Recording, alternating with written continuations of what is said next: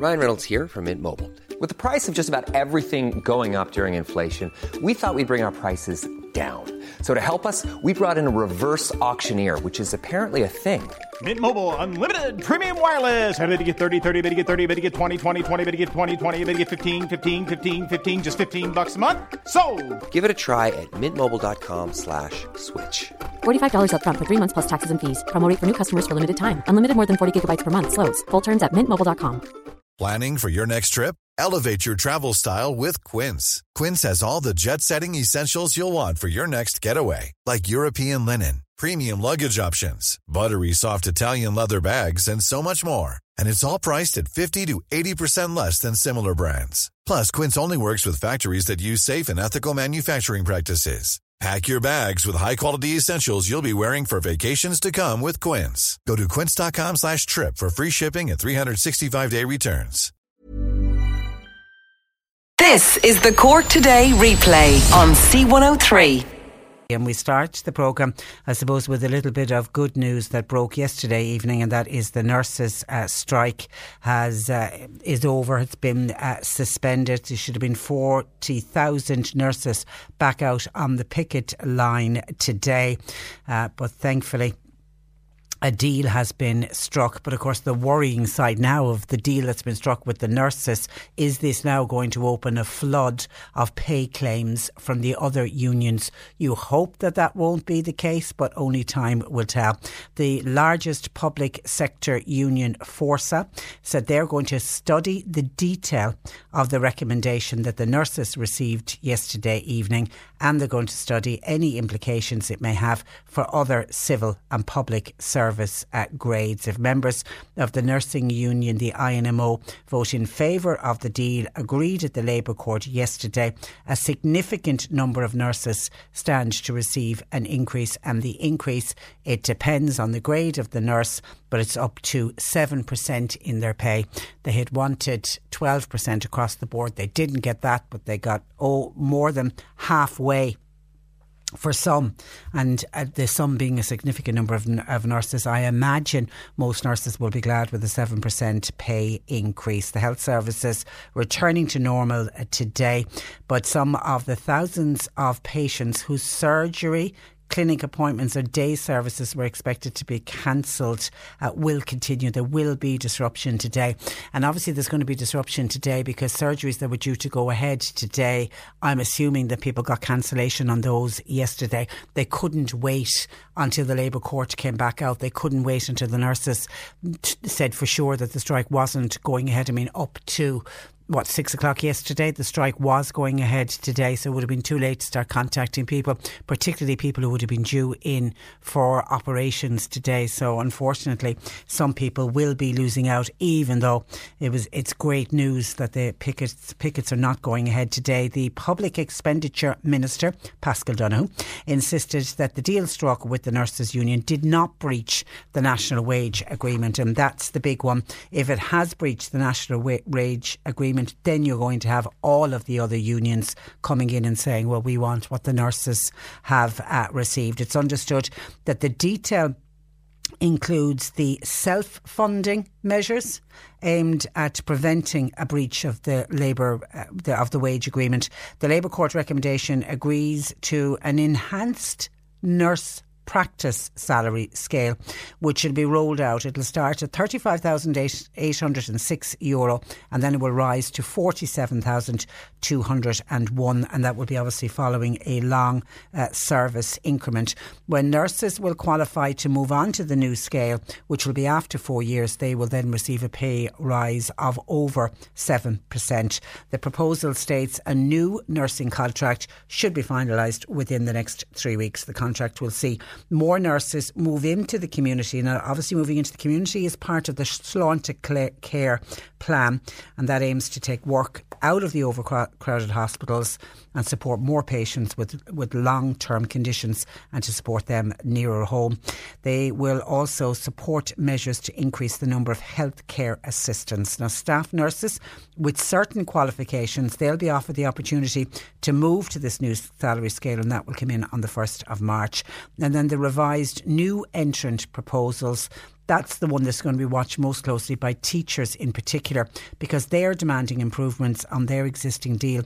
Because nurse teachers at the moment have two tier pay. They have the younger nurses, the nurses that qualified after 2012, they are paid less than teachers who were employed before 2012. And I always think it's one of the most unfairest things. You've got two teachers sitting in a staff room having their tea break at 11 o'clock. They'll have done exactly the same work for the first two hours. They'll finish up their tea break and go back to the classroom and do exactly the same work, but you'll have one teacher getting a higher pay than the other. And the only reason that the one is getting a lower pay is because they qualified later than the other. There's no, it's nothing to do with the type of qualification or the type of work that that they do. I've always felt that that is really, really unfair.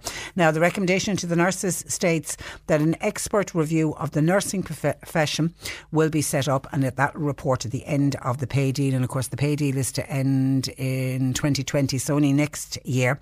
And then the main public service unions have already indicated that they're all going to study the court's proposal in detail to see what the uh, implications are for them. Uh, Forsa going to study it in minute detail, and they say they expect that other unions will do the same thing, and that ICTU Public Services Committee will also the, consider the matter in due course, and that's where the government, I take it, are really going to hold their breath, because if they end up getting a flood of other public servants looking for extra money or if they think the other public ser- or if the other public servants feel that the nurses are getting a better deal to them that's when you're going to have knock on uh, claims. Now, the HSE say they're doing everything they can to get resume normal services uh, today. They are expecting outpatients appointments uh, to go ahead as planned and they're advising anyone who has an appointment for today, Tuesday, tomorrow, Wednesday, or Thursday of this week to please attend. They're also advising surgical patients that they'll be contacted by their hospital to make sure their procedure is going ahead. I mean, they obviously don't want a lot of surgical patients turning up to discover there isn't a bed or the, the, the arrangements aren't in place for their surgery. So you'll expect to hear from your hospital. They're also expecting that the emergency departments are going to be extremely busy and they're asking the public to only use the service if it's absolutely necessary. All of the minor injury clinics, by the way, they will all operate as normal uh, today.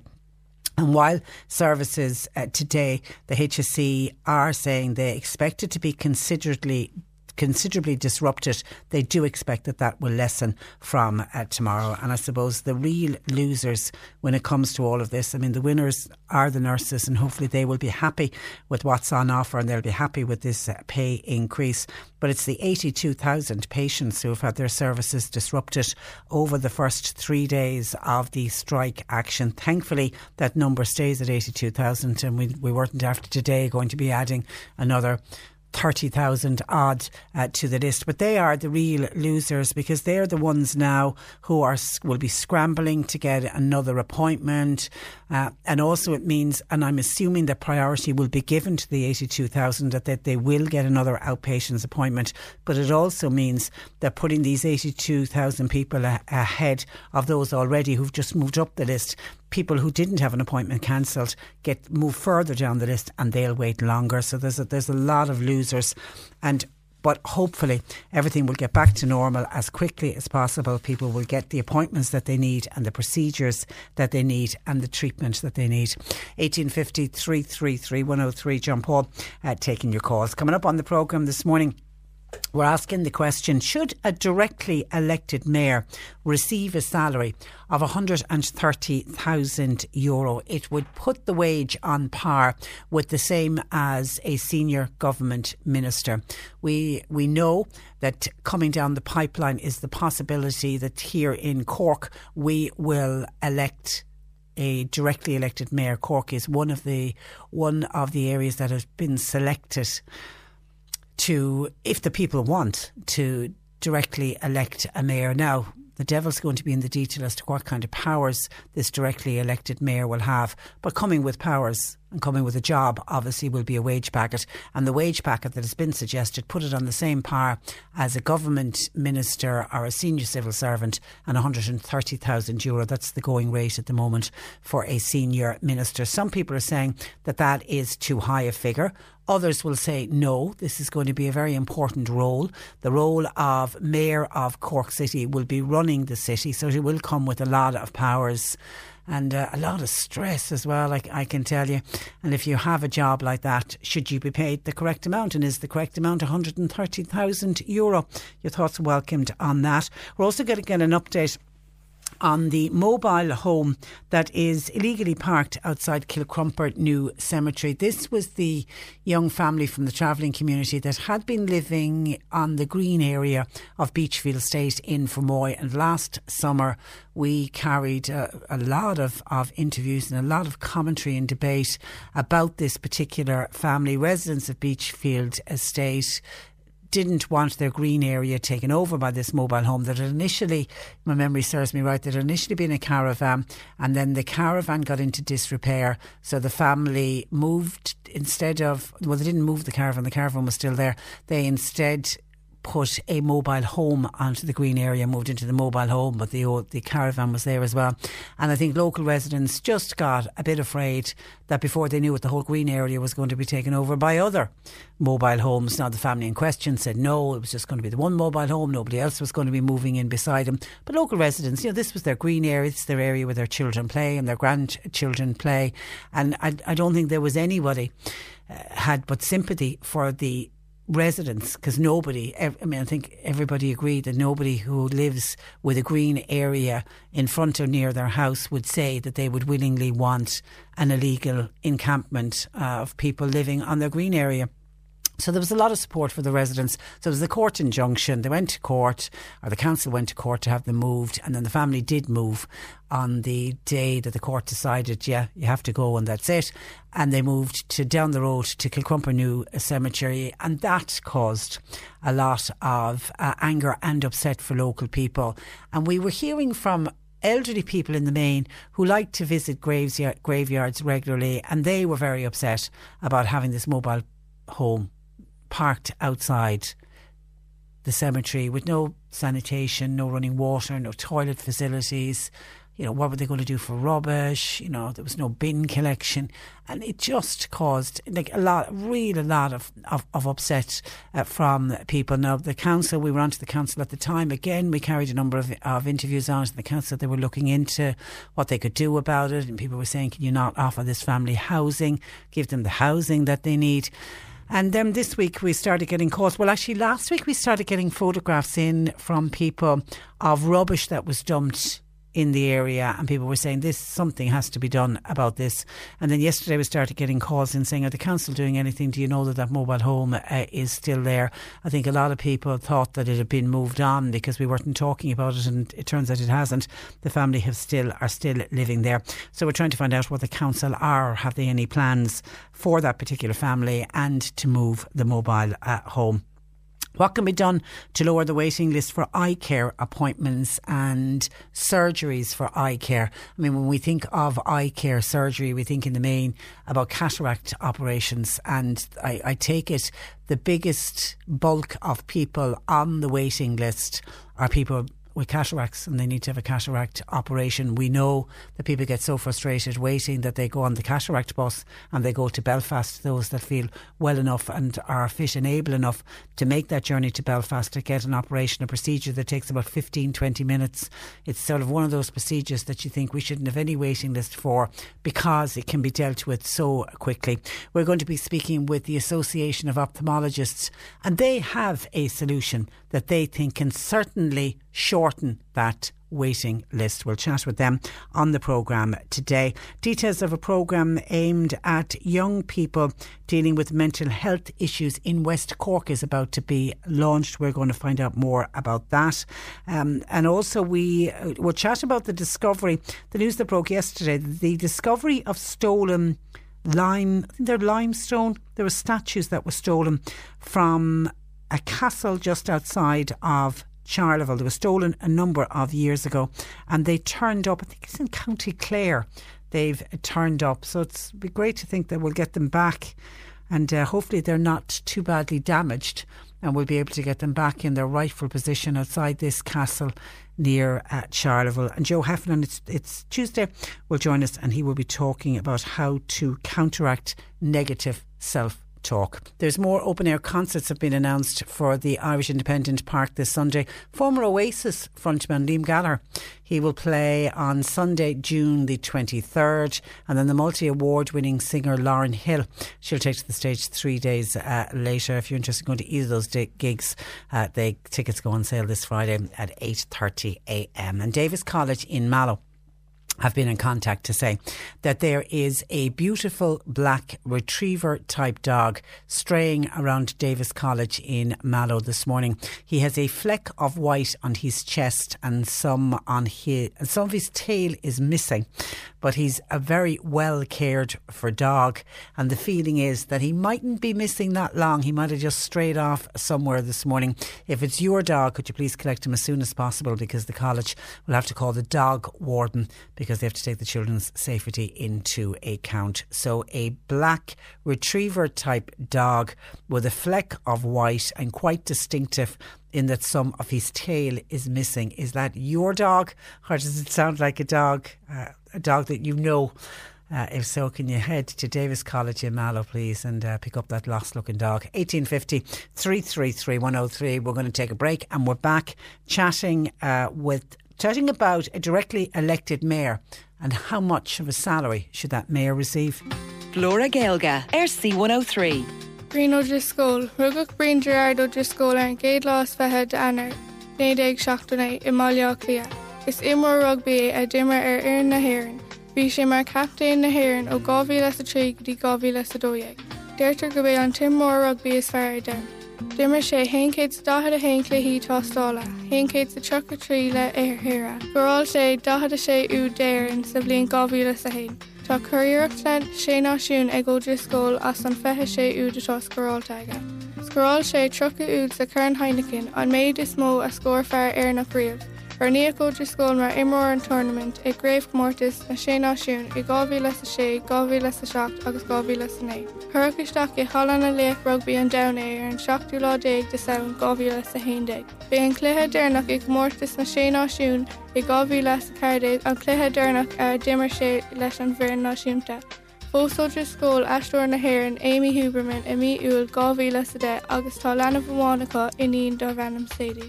Le bloir gailga gailláiste dá bhí Davis College is me se abí brna. Céad as a trí Kirkig. This is the Cork Today replay on C103. Now, yesterday, some of our listeners contacted us because they were shocked to hear that the government is considering giving directly elected mayors an annual salary of €130,000, Euro, putting it on par with a ministerial wage. The current mayor of Cork City is also against this high salary, and he joins me. Uh, good morning to Councillor Mick Finn. Good morning to you, Mick. Good morning, Patricia. How are you? Uh, I'm very well, and you're welcome to the programme. Do we know at this stage, has a decision been made on the actual salary for these directly elected? Elected mayors?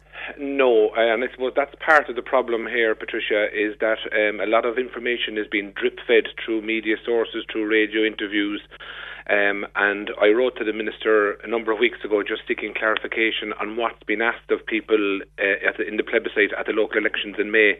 So we don't know what the the kind of template for the job is, um, but we did hear, I certainly did hear, I think the minister mentioned it uh, in a podcast that the salary would be in the region of um, 130,000, which would be the same as a junior minister's uh, salary, and and it was he himself, I think, mentioned that uh, on a on a radio interview.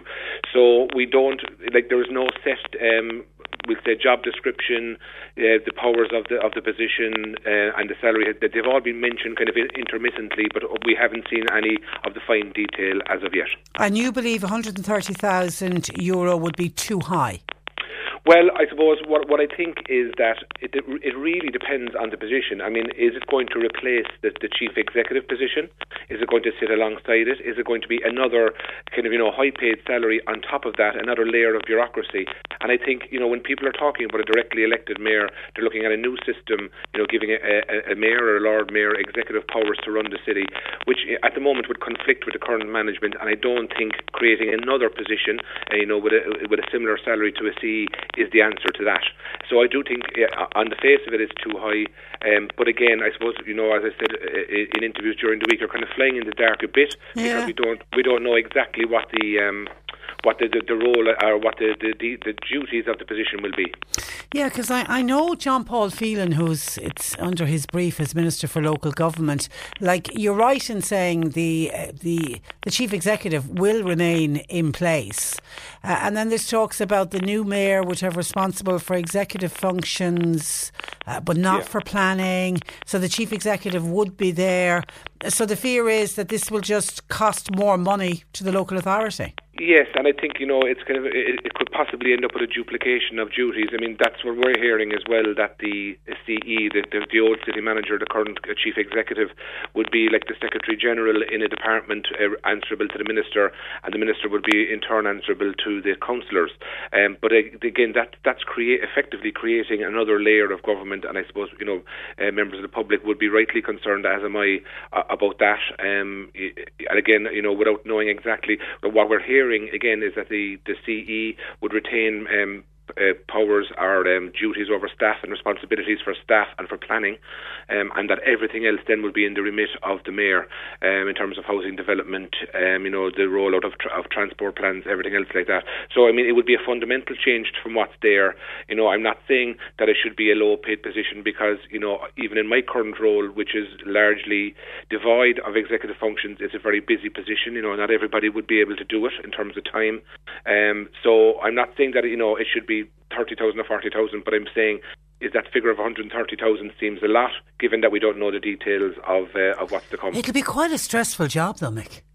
Yeah, I mean, you know, and again, I suppose someone, as someone pointed out to me yesterday, you know, will it be a kind of a celebrity thing that people will come out of the woodwork and try and go for it, or will it be maybe former politicians who have experience in business that you know that have experience at that level? It will be a very stressful, it'll be a very important job if it's given the executive powers that is, that that are being suggested. Um, you know, it's a huge job. I mean, it's leading the future of Cork. You know, alongside, if, if, if what they're saying is correct, alongside the city manager, alongside the councillors, at a time when Cork is is going to expand for the first time in 50 years. So it's a huge responsibility and will require somebody very capable, male or female, uh, but who will be very capable of doing such a job. Uh, but of course, the people of Cork have to decide whether they want a directly elected mayor first. Yes, and again, I suppose part of my problem here is people are asking me on the street, you know, will there be a, direct, a directly elected mayor um, after the local elections in May? And the answer to that is it won't. But people are being confused by what's yeah. coming out in the media. So what we're being asked, uh, the people in the in the city only, um, are being asked in the new city boundaries, or will be asked in May, whether they think that a directly elected uh, mayor or Lord Mayor is a good idea. Now, I've written to the minister and asked him what exactly are we being asked. You know, is again to repeat, is it a directly elected mayor with full powers? Will it be alongside a CE? Uh, and I think we need those details first be, and being educated about it and informed about that before we ask before we ask the question and before we answer it. I mean, we're, we're into the middle of February. I mean, May will be here before we know it. It's it's unfair, isn't it, on the people of Cork City Yes, that they don't have the information. Yes, I think it is, and part of that is because that the extended boundary in Cork City, um, you know, took a bit longer to to, to finalise, and uh, in fact was only signed off on on the 23rd of January uh, by the Dáil. I had to go back to the Dáil following some changes and uh, and some removals from uh, at the Senate. So the part of the problem here is, and like both councils at the moment are busily working away on the franchise element, you know, ensuring that voters are in city council, county council lists, which is requiring a lot of work from both city council and county county council, and I think it's a bit rushed. I mean, I'm not sure what the what the haste is in this. Um, there's no reason why they can't defer it for another, we'll say, for the start of the next council term, so that in, at that election, if indeed, you know, people said it's a good idea, you could have the election at the start of that term in five years' time. I, I mean, like, I can't understand what the hurry is, uh, to get it done you know, at this election and, and then introduce it maybe two years later. I'm not sure how they're going to work that either. And of course, the initial proposal is just for Cork, ourselves in Cork, uh, our neighbours in Limerick, and for Waterford. Yes. Uh, Dublin has been put on hold. Almost the feeling like we've been used as a guinea pig. Let's trial it out in Cork, Limerick, and Waterford and see how those boys get on. Absolutely, and I've again I've, I, have said that you know I, I would worry every time that something is being uh, trumped or trumpeted for Cork first because that's usually not the case. Yeah. Um, and I think you know I think the, I I would agree. I think that we may be used as a guinea pig here to see um, you know, would it be eventually a, a mayor or a, or a Lord Mayor of all the Dublin councils, perhaps sitting at the cabinet table, you know, akin to something that happens in uh, in the UK? So, yeah, that would be a concern of mine as well. Um, and the fact that Galway were removed from that uh, group, that cluster Process, as well. Yeah. Um, you know, like so, I would have concerns, and I'm not particularly sure um, why you know why they're, they're in such a hurry to do this. The, the, concept of it, I agree with, and I have said that previously. But I think we need to know much more of the detail first before uh, before May. Would you put yourself forward for the role? I don't know, to be honest. Um, I mean, I think you know that's that's maybe requiring a skill set that I don't have, even though I would have experience in a lot of other areas. You know, again, I, I suppose it's, it's, it's a bit cart before the horse. I'd have to have a look at the at the fine details of it. I'm due to return to my position with the Cork ETB in the summer after giving up, you know, get, taking career break for the year. Yeah. That would be an, an altogether different proposition, um, and I think you know I'd, we'd have to see what the, the, the job spec and the requirements would be for that. Okay, and only time will tell. All right, uh, Mick, listen, we appreciate you taking time out to talk to us. Thank you for that. No and uh, thanks for joining us. Uh, bye bye. That is the current uh, Mayor of uh, Cork City, Councillor Mick uh, Finn. Kieran in Crosshaven said if the directly elected mayors get a huge pay salary every year, then their staff will expect a high salary as they can argue they work the work they do is as is as important. So where does it end with more people uh, looking for more money? I the danger is, and I think Mick has nailed it. Is is this just going to be another layer of management? It will all depend, and this is where we are all a little bit in the dark. Nobody knows for sure the exact executive functions that this directly elected mayor will be. We do know that the chief executive who runs the council at the moment in a paid position. We do know that that role remains in place because I think initially when we spoke about directly elected mayors, some people assumed that the directly elected mayor would take over from the chief executive. So the chief executive role would be gone. And that's what the directly elected mayor, the powers that the chief executive and the role of the chief executive would be taken over by this directly elected mayor with additional powers. But then it came out no, the chief executive will will absolutely remain in place. So the chief executive is there, and where's where will the elected mayor be? Will he be? Will he or she? Could be she be above the chief executive? Will they be on par with the chief executive?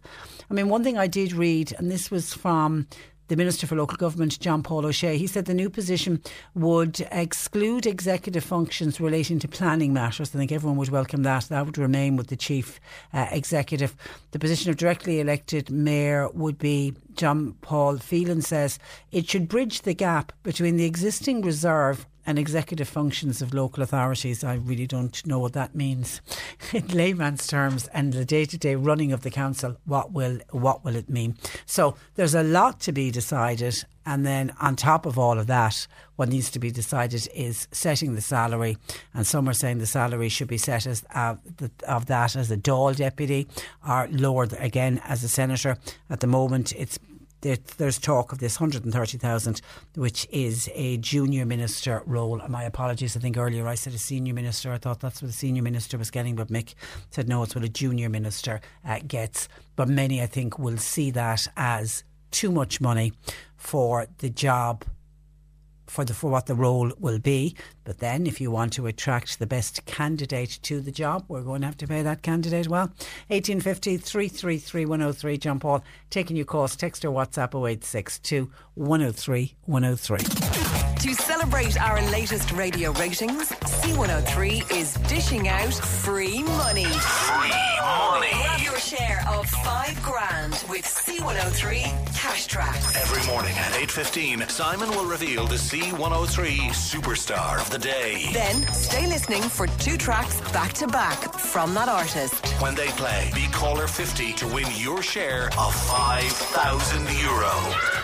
C103 Cash Tracks. With Kavanagh's, the new name for Ford in Mallow. For new and used car sales, visit Kavanagh's.com. Starts Monday on the home of Cork's greatest hits. C103. Now, following a court order last June, a family from the travelling community moved their mobile home from the Beachfield estate in Fermoy to outside Kilcrumper New Cemetery. Listeners have contacted us to see what the council are doing about that situation.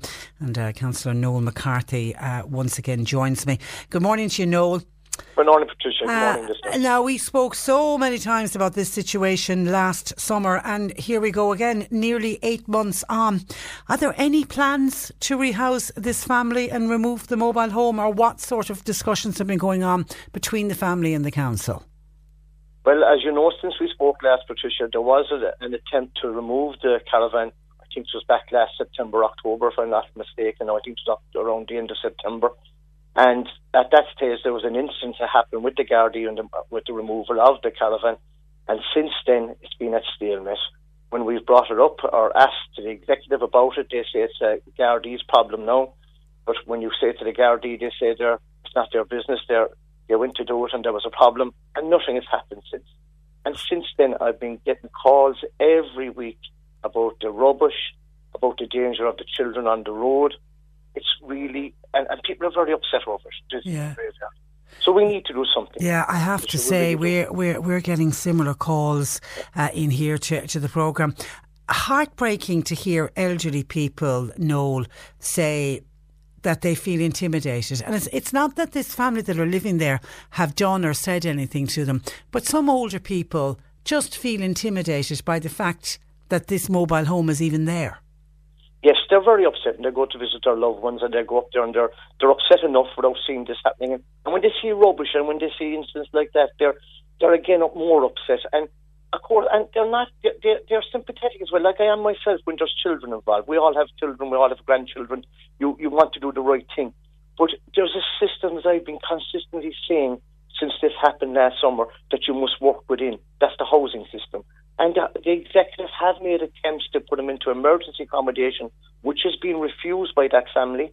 And if they do that, and I'm appealing to them again, and I've been working with an organisation on the background, hopefully that they can see this, go and talk to the executive again, and come to an arrangement where they'll go into emergency accommodation, and then, Patricia, they can go on to the housing, to the next stage of being housed. But they must do the right thing because it's totally unfair to the people on the housing list if they don't. That is doing the right thing. And I think there's where the, the whole problem lies. And I can understand, as you said, that people are seeing this now for the last eight months and nothing has been done. So we need to act now. We really do. And there, there's young children involved here in living in this mobile. There is, and and uh, your heart are broken to see the conditions they are living in, and I understand that. But they must they must work with the, the executive of the housing team in Cork County Council, and they must be seen to do the right thing. And being abusive or being, um, you know, disrespectful to people, like in, in some ways of, of rubbish, because like they'll say they didn't put the rubbish there, Patricia, but before this caravan was there, there was no, I got no calls about rubbish in the graveyard. You know, it was always well kept. So obviously, by there, the rubbish must be coming from the from us there now at the moment. And like, there's no point in what they're saying that they are not doing it because we never had a problem before before they moved there. So it's. And what, what, yeah, because we had photographs of rubbish sent in to us last week, and you could see in the photograph it was right beside the mobile. You could see the, the corner of the mobile where the rubbish uh, had been dumped. Did the council go out and are you cleaning up the rubbish or what's happening? Yes, people have taken. No, I think there were there was approaches made to them, and they did move m- remove some of it. But I know that people have picked up the rubbish. But I, in, in fairness to them, I think they did most of it themselves when it was brought to their attention. Okay. So, like, they, they, I have to give them credit there. But at the same time, it shouldn't happen. And the other one that's coming to me, that's a real concern, It's a busy road, as you can imagine, Patricia, mm. outside the Kilcrumper New graveyard. And kids are being unsupervised, you know, on the road. And that's a huge thing I'm getting from people passing up and down there. They're saying they're so, know, people are avoiding passing there now because they're so afraid if anything would happen with the children. And that's the other one we're getting. So we need to get the solution here. I have a motion down. We have a meeting of a municipal authority next Tuesday, and for my, I have a motion in to get an update on the situation. So that's all I can tell the listeners at the moment and the people that are concerned that hopefully we'll have something in writing back next week following that meeting to say what is the next step that's going to happen. Okay, and you, and, you, and you might come back to us on that. I will. Because I- I, I take it this family don't have a bin collection service. I mean, nobody goes to collect a bin from outside the cemetery, do they? No, No. none whatsoever. Toilets? Like, I- toilets, no, and that's another one you would want to be saying. But there's people saying that the graveyard's been used as a toilet. I, I can't, I didn't see anyone doing that, Patricia. But that's the word I'm getting, and again, it's causing you concern. Uh, That's upsetting a lot of people as well. I had one lady rang me about two weeks ago, actually very, very upset to see that there was. She said, "Look, my grave is just inside a wall, but the grave I visit, and it's there's a smell and there's this rubbish dumped, and she was so upset over it. But at the same time, she was saying, we're all at fault here. We need to find a solution. That the executive public representatives like myself, we need to find a solution here rather than pass it on. I- I work with anyone to find that solution if I could. I really Okay, and I can see a couple of texts and calls coming in. They're definitely still living in the mobile home. They haven't moved into it. They haven't. They're not staying anywhere else, are they? That you know Well, of? they're- I still think they're using the mobile app, but I think they're visiting one relative's home where, where they shouldn't be. But look, again, that's not my call. But people are saying that as well, that they're saying somewhere else as well at times. All right. Yeah. Okay.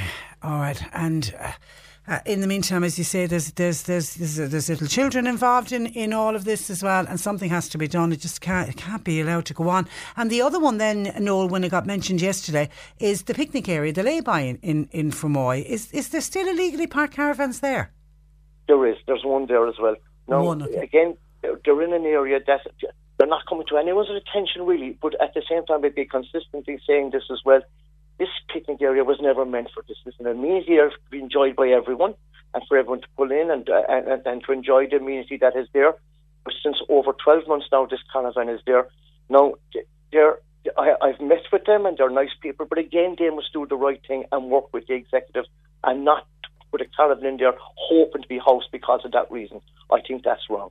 And they must Okay. work within the system. Because if everyone did, did that, Patricia, we'd have no control and no Yeah. housing this would We we we, un- we have to have rules and we have to live by rules. Exactly. Okay. Yeah. Get back to us, uh, Noel, if you get an update, would you? Well, of course, Okay. next Tuesday. I'll have a right. written report and I'll come back. Great stuff. Great stuff. you, Look forward to talking to you. Thank you for that. That is uh, Councillor Noel McCarthy. Uh, somebody who doesn't want their name read out says, Patricia, it's, a, it's absolutely disgrace the way some members of the travelling community are allowed to do whatever they like. They have no respect for anything. Some mistreat animals. It's dreadful, and nobody but nobody will do a thing about it or say anything about it. Uh, we're going to be discussing what can be done to lower the waiting times for eye care appointments and surgery. Nick Richards, weekday afternoons from 1. C103. Nicholas, how are you? I'm good. How are you, sir? All my life, I have been a chocolate first thing in the morning person. I didn't think there was a P in frisbee. Is there not? You mathematical genius. You're very good. How do you know that? I'm quite intelligent. Oh, I know. oh, I'm shocked. Aren't you good? I know, clever, Anna. Woo! Hello, um, I'm just inquiring about the brain teaser for the city. yeah, what have you got? C103. You're listening to Cork Today on replay. Phone and text lines are currently closed. Eddie in Mahon was on to us yesterday. He had joined us to highlight a man in the van who goes around collecting rubbish. Well, Eddie. He Eddie says that this guy collects rubbish every day, goes door to door, you know, collects household rubbish, whatever contents of houses when houses get uh, cleared out. And Eddie said you can see the low loader van and it is full at six o'clock in the evening, and then the guy goes off somewhere and he comes back at nine o'clock and it's empty. And Eddie's making the point: where is he disposing of that rubbish? There's no municipal facilities open between six and nine in the evening.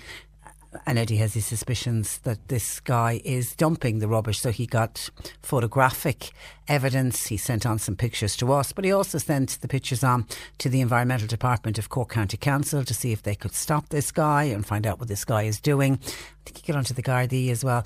Uh, anyway, and uh, up to yesterday when he joined us, he said nothing had happened. Lo and behold, the Environmental Department of Cork County Council came back to him yesterday and they asked Eddie if Eddie would be willing to go to court and testify against this man. Now, Eddie said, I obviously said no. I have my family to protect. I don't want to go public and saying, you know, I'm, I'm, I look, I'm the one who's after dobbing you in. Uh, Eddie said he just but was willing to pass on any further information he had or any photographs and whatever.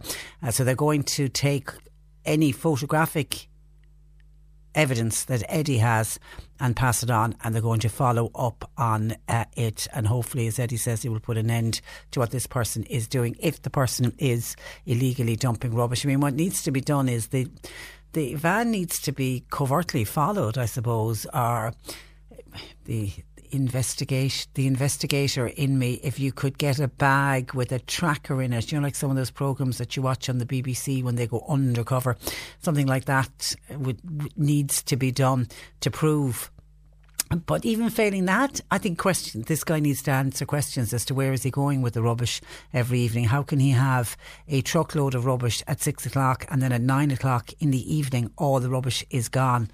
You know, suspicions straight away. Well, what are you doing with the rubbish? Where are you actually uh, putting it? So keep us informed, Eddie. Let us know how you get on. I would be really interested to hear the outcome of what happens at the end of that investigation by the Environmental Department of Cork County Council. Stay on council matters, but stay with directly elected mayors, please, because John and Carrigtwohill was listening to our interview in the last hour with the current mayor of Cork, Mick Finn, about directly elected mayors. And John's, John wants to know if people actually want a directly elected mayor in Cork or indeed in other parts of the country. What, how do listeners feel on the matter, presuming the directly elected mayors will get full powers to make decisions in the city. Well, the people of Cork City will have the opportunity because they'll have the plebiscite to decide whether they want a mayor or not. And initially, we're just going to have three well, three areas get asked if they want a mayor. One is Cork, the other is uh, Limerick and Waterford. And I'm assuming that if they're successful in those areas, then they'll move out to other areas like the county of Cork will have a mayor, Tipperary will have a mayor, Kerry will have a mayor. But I suppose initially the guinea pigs are going to be Cork, Limerick, and Waterford. But the people will decide whether they want a directly elected mayor or not. But I, I, I have to agree with Councillor Finn, it's a really hard thing to ask somebody to vote on when nobody really knows the detail. I mean, nobody wants a sort of a celebrity mayor. Actually, somebody was texting in about that. If I, I, I has made some very valid points. Uh, Micah says, Patricia, the elected mayor should have the overall power in the city or in the county. If you have a chief executive in control of one of the most important sections of the city or county, then you are on a collision course straight away. It would be a foregone conclusion that you would have an immediate clash. I would absolutely agree with a directly elected mayor with full powers, not a Mickey Mouse one. Am I? Am I not? There's only one captain on any ship, says Michael, which I think, I think uh, sums it up and, and puts it very well indeed. And but therein lies the dilemma at the moment for people. It's hard to ask people to start thinking about it and making a decision. Do you want to directly elect mayor or not? Until we know exactly what executive powers they will actually have. I mean, you don't want, a, I mean, or do you want a celebrity style mayor? I mean, if they've got executive powers, do we assume that it should be somebody who has already had political experience, council experience? Should it come from one of the existing? Should it be exist, an existing councillor should put their name forward? What about a politician, a full, you know, a TD? Would they be in the position to do it? Is it a businessman should be put in there? Because at the end of the day, you know, you're running a city. It is it is a business. Should it be somebody with a good business head? There's so much to be discussed, and it's hard to discuss it when we don't know the exact details of what power this mayor will have. Karen was on to us in Ballincollig. I think the uh, chief executive, the CEO, should remain in place so the correct decisions are still maintained. We don't want a mayor like some other cities across the world where the mayors make rather odd decisions and no one can stop them because they have the power and then they're totally out of control. But Karen does feel 130,000 euro seems too much of a payment for a directly elected mayor.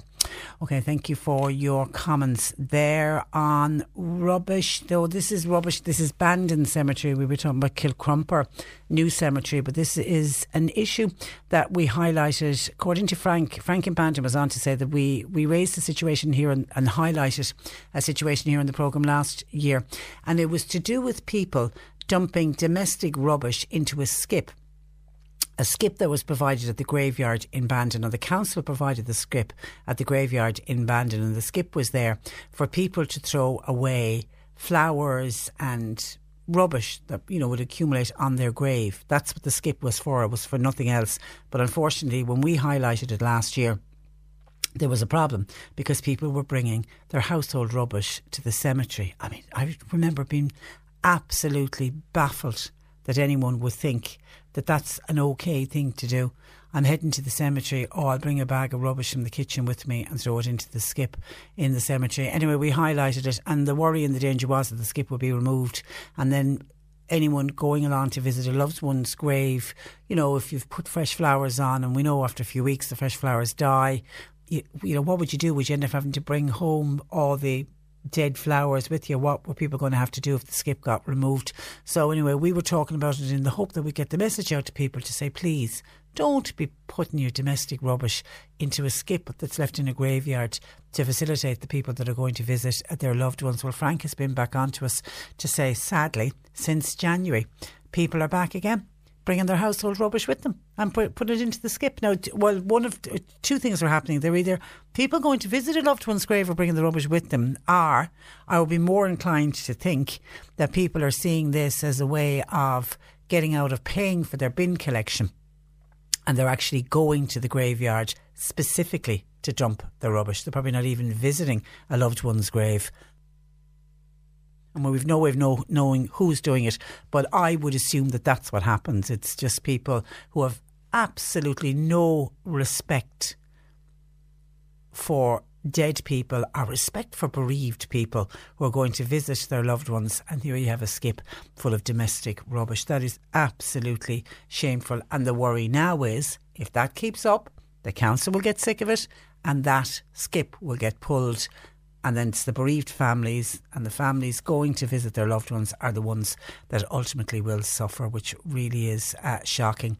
Derek in Mitchelstown saying on rubbish says last week on the programme, Patricia, you were discussing the fact that the council were going to start checking houses for proof that they had bin collections, and if they didn't have bin collections, they had to prove to the council how they get how they are getting rid of their rubbish.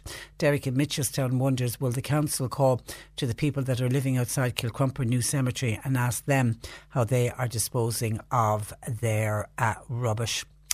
Tom in Fermoy says, How long more are we going to have to wait to get the mobile home moved from the picnic area on the Cork Road in Fermoy? Could that family not have picked somewhere else to stay? If anybody else did this, would be moved on. It's very unfair on those who wish to use this facility and cannot. Last year, when that particular family got highlighted on the programme. I remember we spoke with them, they contacted us and we spoke uh, with them, and they said that they weren't putting in or out with anyone who was coming to have a picnic in the, the picnic area, that they were keeping very much to themselves. Again, the, that family and the family outside Kilcrumper New Cemetery highlighting the fact that there isn't a halting site in the Fermoy area. And I know anytime it's been raised, councillors are very slow to suggest putting a halting site into Fermoy because it's, you know, it's kind of one of those things. there's a bit of NIMBYism about it, isn't it? Not in my backyard. Nobody wants to have illegal travelling halting sites anywhere near them, but they don't want legal ones uh, either. But it is, it's just highlighting the fact that there isn't a halting site in the Fermoy area. Also, Eddie says by text, uh, Patricia, the family are now using the cemetery as washing facilities. There's a tap inside the wall of the cemetery and it's been used to wash. Nobody wants to be looking at that when you're going to visit your loved ones. Something needs to be done about it. And can I just stay on the whole issue of, of the travelling community? Because this is just broken in the news in, in the last hour or two. Peter Casey has been speaking out this morning about the travelling uh, community. Remember Peter Casey and his comments when he was running in the presidential election, and he made very controversial comments about members of the travelling community. Well, he's sticking by what he said and sticking by his beliefs, and he feels he he still says he wasn't wrong in what he said during the presidential election. He's reiterated his view that recognising travellers as an ethnic minority is nonsense. Um, he of course, he became he was runner up, wasn't he, in the in the presidential election? He said at the time when the whole controversy broke, he did seriously consider pulling out of the race for Áras an Uachtaráin. But he said that weekend, do you remember he took a weekend to reflect? He said he was blown away by the fact that he got about 3,000 messages from people asking him to stay in the race. So he decided that he would. He says he was tarred unfairly as a racist. And when asked if his comments was wrong, this is what he had to say uh, this morning. No. I mean, there is absolutely no difference uh, in my DNA and a traveller's DNA. Uh, I don't think they are a different ethnic group. Obviously, it's not as healthy living in a caravan with, without proper perhaps sanitation or perhaps you know running water and all that. It's clearly not a healthy culture uh, because of the life expectancy. Okay, that's uh, Peter Casey talking earlier. So he's certainly not moving on from his the comments he made about the travelling community back in the uh, presidential election. And Did I read over over the weekend? He's going to run. Is it in Donegal? He's running for. He's planning on running at the next general election. So we haven't seen the last of Peter Casey, that is for sure. But the, the thing is, what Peter Casey was saying the time of the presidential election and what he's come out with again this morning, he's saying, I think, what a lot of people believe but don't publicly want to say because people are afraid that they are going to be tarred with that racist brush. And I think he just summed up, you know, the silent minority, majority in this country. He certainly summed up what a lot of people were feeling. And Donal has contacted us. This is to in reaction to Eddie. Eddie, who joined us about the the man with the van and Eddie's suspicion as to what this guy is doing with the rubbish and how, you know, he tried to do his bit and his civic duty by getting photographic evidence, getting on to the Environmental Department of Cork County Council, get on to the Gardaí to say, can you check this guy out? I, have, I don't have 100% proof that he's dumping it, but I've got real strong suspicions because he's there five, six days a week with a truck full of rubbish. The rubbish suddenly disappears. Where is it going to? I'm suspicious. Can you please look into it? And then the environmental department has come back to him after he spoke this yesterday saying, yeah, we can do something about it, but will you go to court and will you stand up and testify? And that's made Ed, Eddie a bit nervous. He's saying, no, I have a family. I live in this area. The person running this operation lives in the area. I, you know, really, I need to protect uh, my family. Do- Donal was listening to that and he said, that's the problem with local authorities. They always make it your problem or the person who's trying to be civic minded and report something that is wrong. Uh, Donal says, I said, I reported dangerous, poorly maintained hedges on a road junction and I reported it to Kerry County Council. Kerry County Council came back and said they could only do something about it if I got the name of the farmer, says Donal. Oh dear God.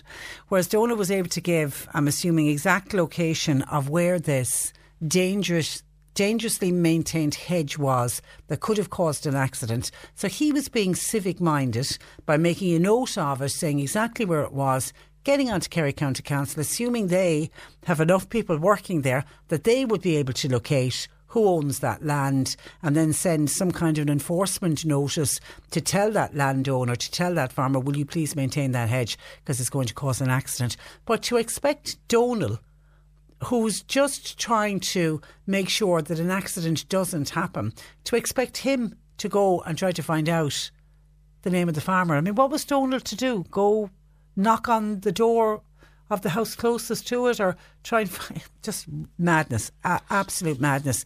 Uh, but you're right, that does move the problem back on to the member of the public who's trying to be civic minded.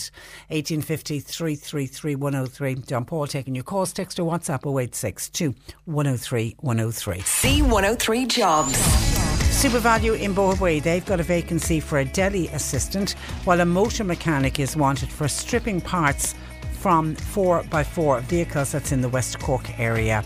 A loading shovel driver is wanted for work in the Cork area and a dispatch coordinator is wanted at the Donkey Sanctuary in Liscarroll. You'll find all the details and more job opportunities by going online now. Just go to c103.ie forward slash jobs for more. This is C103. And a reminder to you to celebrate our latest radio uh, listenership figures. We are dishing out free money here at uh, C103. You have a chance to grab a share of €5,000. Euro. It's the C103 cash tracks. What happens is starting next Monday, uh, Simon on the Breakfast Show will announce the superstar of the day and we'll have a different superstar uh, every day. So you've got to make a note of the superstar of the day, 8.15 every morning, and then make a note of the superstar and then stay tuned to C103. Keep listening and at some stage during the day, we guarantee at some stage during the day, you will hear two songs played back to back from that artist, from the superstar that Simon will have told you about at 8.15 in the morning. And when we play it, you need to be caller uh, 50 to 1850 uh, 333 103 and caller 50 will win five hundred euro, and we'll keep doing it until we've given away five thousand euro. Okay, and that's starting next Monday. That's the C103 Cash Tracks with Kavanagh's, the new name for Ford in Mallow for new and used car sales visit kavanaghs.com. That is your chance to uh, win. 1850 333 103. John Paul taking your calls. Now, 41,600 people were on the outpatient eye care waiting list at the end of December 2018, with the list increasing from 39,900 at the end of the previous year. So the numbers are unfortunately going in the wrong direction when it comes to the waiting list. The Association of Optometrists say eye care services need to be reformed. And joining me from the association is Linda McGivney Nolan. Good morning to you, Linda. Good morning, Patricia. Uh, and you, are welcome to the programme. Now, these are truly shocking figures. Uh, I mean, many of those must be on that waiting list for well over a year. Oh, absolutely. Um, 16,200 were on it for over a year. 50, 10 and a half for over 18 months. And that's increasing year on year. So, as you say, these numbers, these figures are going in the wrong direction. And with an ageing population, is it safe to say th- that these waiting lists will only get longer if something isn't done? Absolutely, because most, the majority of people on this waiting list, these waiting lists, um, are people who are awaiting cataract surgery, which of course is an eye disease of the older older population. So as we age, we are more prone to developing complications with our eyesight. Um, so, you know, from cataract to glaucoma to age-related macular degeneration to um, diabetic, diabetic um, eye disease complications. So yeah, there are more of us. We're living longer, and um, and more will more will yeah more will re- require treatment. Now I yeah. know the HSE will come back and say, look, we're doing our best. We've put additional theatre space into the Royal Victoria and to Nenagh hospitals during that that year. Has that helped, particularly with the inpatients list? It has brought the inpatient list down slightly, but it isn't making any movement on the outpatient list, which would suggest that while they're clearing the inpatient list, they still aren't taking patients in from the outpatients, if you know what I mean. Um, so what they need to be able to do is to get people out. So, for example, with cataract surgery, which is fantastic, and we we fully welcome the addition of these two new um, uh, um, theatres. Yeah, theatres. Yes. Um, what they need to be doing is getting the patients out back into the community. So in, in the northwest of Ireland, we have a post cataract scheme where once you've had your surgery done, you go out into the community and the optometrist takes up your care from there. Now, these are patients we're seeing anyway, because after you get your cataracts done, you have to get new glasses. So um, we we have this running since 2010 very successfully in the northwest, and it has brought down waiting lists because what you're doing is you're creating hospital space by getting patients out into the community. And that model can be followed with other areas of eye care. So this is being done in Scotland. The Scottish model is superb. Um, all over the UK, they're bringing this in. Um, and countries now in Europe are moving towards this model of care. It's being done in Australia, New Zealand, um, the States, Canada. And in Ireland, we're still stuck in this whole mindset that everything has to be through the hospital. So we've an over reliance on the hospital model. Totally, then. totally. We just have historically an over reliance on hospital care, and we're not really moving with the times, with technology, with new training, um, to, to to bring our eye care structures into a 21st century model, really. But yet there's constant talk about Sláintecare, and Sláinte, the, the model of Sláintecare is based on bringing care into the community. Absolutely, but it's not it's not happening for eye care. It absolutely doesn't make any sense, and yep. we, of course, have so many of our listeners who've gone to Belfast uh, for exactly uh, for cataract it. operations. Yep. It's a particular issue in your part of the country. In Cork and Kerry, there are some of the longest waiting lists for cataract surgery in the country. And I know I've, I've spoken about this before people taking buses and raising money to go up to Belfast to have their cataract done and then claiming the money back. Yeah. It's it's scandalous and it shouldn't be happening. And you know, we're not doctors. We're not going to be ans- able to answer all the problems because you know a lot of there are areas that we can't treat, we can't manage, but there are a lot of areas that we can, and we can take things out of the hospital, away from the GPs as well, because the GPs are pushed to the pin of their collar. They're completely um, stressed with the pressure of their patient list. So when it comes to eye care, this is what we are trained to do. This is what we and the you know this is our scope of practice. This is what we're educated for. We're already seeing the patient. So if somebody rocked up with a red eye to us, Patricia, we're the ones who look at the eye and decide. Hey, it's Danny Pellegrino from Everything Iconic. Ready to upgrade your style game without blowing your budget? Check out Quince. They've got all the good stuff shirts and polos, activewear, and fine leather goods, all at 50 to 80% less than other high end brands. And the best part? They're all about safe, ethical, and responsible manufacturing. Get that luxury vibe without the luxury price tag. Hit up quince.com slash upgrade for free shipping and 365 day returns on your next order. That's quince.com slash upgrade. When it comes to your finances, you think you've done it all. You've saved, you've researched, and you've invested all that you can. Now it's time to take those investments to the next level by using the brand behind every great investor, Yahoo Finance. As America's number one finance destination, Yahoo Finance has everything you need, whether you're a seasoned trader or just dipping your toes into the market. Join the millions of investors who trust Yahoo Finance to guide them on their financial journey. For comprehensive financial news and analysis, visit yahoofinance.com, the number one financial destination, yahoofinance.com. This needs this, it needs that, what intervention is required you know, we want to be able to treat that patient in our chair without having to say, well, you're going to have to go to the GP to get an antibiotic. You know See, I, mean? I, I, was, I was blown away yesterday when I discovered this that you mm. can't write a prescription for an antibiotic. No, we can't, and you can buy that. And yet, you can diagnose what's wrong, and you know yeah. an antibiotic will fix yeah. it. Yeah, and not only we can differentially diagnose. So if you come in with a red eye, this is part of what we are trained to do. We are trained to look at that red eye, carry, you know, observe it, to carry out certain uh, examinations and determine whether it's a bacterial infection, whether that bacterial infection is going to respond to an antibiotic. Is it viral? Is it an inflammation? Is it an allergy? Is it something more serious? You know, this, this, we're, we're trained to triage that red eye. We're trained to treat it, but because of the current situation, we're not allowed to prescribe for it. So then you have to say to me, now you need to go to your doctor to get an antibiotic. Now you need to go to your doctor to get an antibiotic. That is, cr- and, and I'm assuming that's not the case in other countries. No, no, it's not. In the UK, you can buy one of those antibiotics over the counter in a pharmacy. But here and you've here got to go, you have to, go, go to your doctor. GP. And GPs don't want this. Yeah. They don't want this. Well, either. they're already overworked. Absolutely, absolutely. So you know, with small changes that will allow us to write a prescription, to say to someone like up to the pharmacy, there's your prescription, get your tubochloromycin or Fucithalmic or whatever. Um, in, in some cases, for example, with the post cataract scheme, uh, it's very, very rare, but some patients may have an inflammatory reaction and they might just need a short course of topical steroids. We're trying to do this, but we can't write the prescription for it. And then in the UK and in other countries, you have optometrists who've done additional training to become independent prescribers, and they can go as far as treating conditions like um, uh, glaucoma. Well, and you've obviously put all these suggestions to the powers that be because your solution ultimately could save the HSE money, and it's all about saving money at, Well, at the moment. it. You know, we're not we're not asking for much. We're saying, please let us do what we can do. That's what your training is for. Let's put the structures in place to let us do it. Let's help you, okay?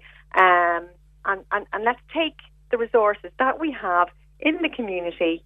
You know, we've we've come to you with this plan. We're offering a solution. I think we're one of the few professions actually coming offering a an evidence based solution. I might add. So, you know, it's it's it's. And what, what, what, what has been said to you? What what has been reaction to it? Oh, we're going to have a review. We're going to look at it. Another review. Let's have a meeting. Oh, it's You know? Un- unreal, particularly when you know the the papers today is full of how the government are going to save money for the overspend on the children's hospital, and here's something that straight away is going to save the money Absolutely. and make life easier for a lot of people. And it doesn't need any reviews. You know, you can start off with the post cataract scheme. It's been reviewed. It's been um, audited. Um, you know, I'm not going to be going on national media saying we can do this when we can't. It's part of what we do. And we're saying just let us, you know, put the structures in place. And you know, like we've another we've another issue with the the PRSI versus HSE payments. So, um, if you have PRSI, you can now actually access more eye care um, with an optometrist than you can if you have a medical card, because the um, the the DEASP has um, changed what you can claim now, so that you can actually get more for your optical benefit and your PRSI, whereas the HSE is the medical card allowance is frozen at pre-austerity levels. Okay, you've got the, you've got solutions there, and uh, Oh, we have but they're, they're for whatever reason they're to be deciding not to listen. All so right, I'm Linda. really hoping that the, the minister and the HSE will listen to it. Well, they're can they're desperate to save money at the moment, so this might be the time. It just might be the time. Absolutely. All right, Linda. Listen, pleasure talking to you. Thank you for Thank you that, so and thanks for joining us. Uh, bye bye. That is Linda McKeveney Nolan, who is an op- an, an optometric advisor with the Association of Optometrists. 1850 333 103. John Paul takes your calls. Text your WhatsApp 0862 103 103. Ladies and gents, this is the moment we've waited for. To tell you how many people listen to C103 every day. Our numbers show we're the first thing you hear in the morning and last thing at night. And we appreciate it. According to the latest radio listenership figures, 257,000 adults now listen to C103 and Cork's 96 FM every week. Source JNLR Ipsos MRBI 2018 4. Cork's greatest shows are on your favourite station. And stay listening to win your share of 5,000 euro with C103 Cash Tracks. Starts Monday on Cork's greatest hits, C103. Hashtag choose radio. This is the Cork Today replay on C103. Now, the West Cork Development Partnership are today launching a new programme called Ability. It's aimed at young people between the ages of 19 and 29 who are dealing with mental health issues. Joining me, Aaron O'Driscoll, who is the acting CEO of the West Cork Development Partnership. Good morning to you, Aaron. Good morning, and thank you for having us on, Patricia. Well, you, you, you're very welcome to the programme. Okay, st- start by outlining how the Ability programme will operate. Okay, so um, the Ability Programme is aimed at um, young people living in West Cork between the ages of 19 and 29 years old who are possibly feeling isolated or excluded, and we're looking to or help them with in the areas of confidence or motivation or setting goals and personal development. Really, the uh, program really is very person centred. And is, is it aimed at people who have been diagnosed with mental health issues? Okay, so um, there are a number of routes onto the program, I suppose. So you can either be, I suppose, clinically diagnosed a mental health condition or presenting with an undiagnosed mild mental health symptoms such as mild depression or anxiety. And we'll, we're also hopeful that people will be active with relevant uh, services supporting young people with mental health conditions at the time of referral. Um, and maybe due to mental health difficulties, those, the participants are having difficulties accessing one or all of the uh, like the likes of education, training, employment, or community engagement. And I suppose an important thing is that the client or the participant actually wants to engage in personal development with a view to accessing education, training, and or employment. And it really is all about building the young person's confidence and self belief, isn't it? Correct. Yeah, spot on, Patricia. It's um, it's again um, to reiterate. I suppose it's uh, very person centred. We have a team of uh, four uh, employees working with us as staff, who um, we have uh, two personal development officers who help the participants tailor a plan to suit their needs and put into action um, uh, method of, of, achieving those goals. We've an occupational therapy, therapist who will support the clients to identify their strengths and interests and um, they'll work with the participants to develop those goals and support strategies to achieve them. And we also have a youth engagement officer who can offer extra support to participants before, during, and possibly after the programme. Well done. Well, and it's a completely new programme. You haven't done anything like this before, have you? No, actually, it's a new area for West Cork Development Partnership, and it's a program that we're really, really excited about.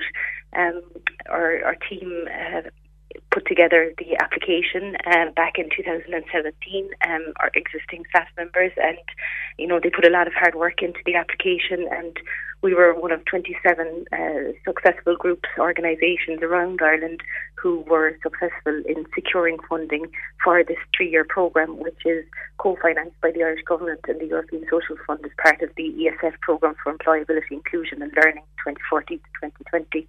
So, well done. Yeah, well done.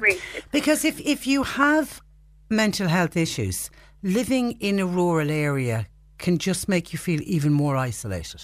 Correct, yeah, and that's what we're coming across. And West Cork Development Partnership reach out to all areas of West Cork, whether you're in Kinsale, Bandon, Clonakilty, all the way down to the Beara Peninsula, to the Mizen Peninsula, Sheepshead, Eyeries, Allihies, Oran, you name it, Macroom, where we, we have a foothold in all of those towns and those communities and we deliver a lot of existing programs like the social inclusion and community activation program, social to us, and we meet an awful lot of people and individuals.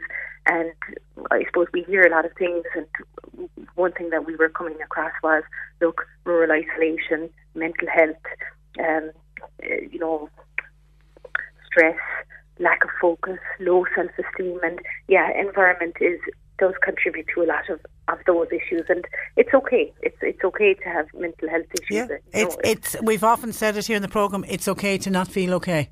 That's right. Uh, one in four of us will deal with a mental health yeah. condition at some point in our life. In fact, it's it's probably more than that if we if we really got down to the nuts and bolts of it. Yeah, I, I'm really excited about this project because I do feel if you're if you are feeling that you need help and you're in an urban area, and and you've got the will to get out there and, and get the help, the help will be available close by. But when you're in a rural area, it just adds an extra level to what you're going through. So I think what you're doing here by bringing it to people's doorsteps uh, really is fantastic.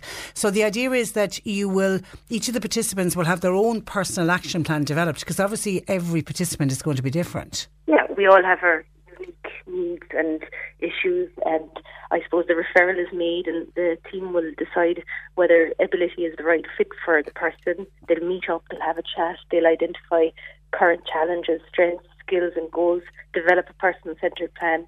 Um, they'll hopefully confidence will increase, offer support, and they'll determine then whether they're ready to start engaging, maybe in education, volunteering, and um, like we're we've, we're actually dealing uh, working very closely with a gentleman that you spoke to there on your program last November, uh, Ross Williams from North Cork, and you know he was somebody that when we were listening to your program just said, okay, this is something or somebody that the ability program would be a very, very close fit for.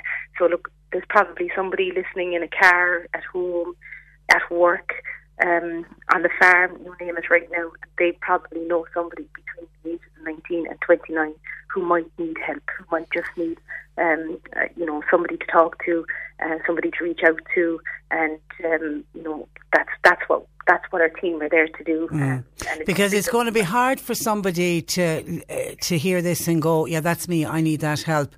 But there will be a family member who will know that this program is just what Johnny or Mary needs at this moment in time. Correct, and we've already uh, received a number of referrals, and um, you know it's all really through word of mouth, and that's why we thought you know C103 would be kind of a, an important forum for us because you know it's the listenership that will you know, identify the, with the program, and you know, somebody mightn't put their hand up and say it, but somebody will know somebody that's in this category. And um, look, all they have to do is contact the team. They're based out of the Clonakilty office.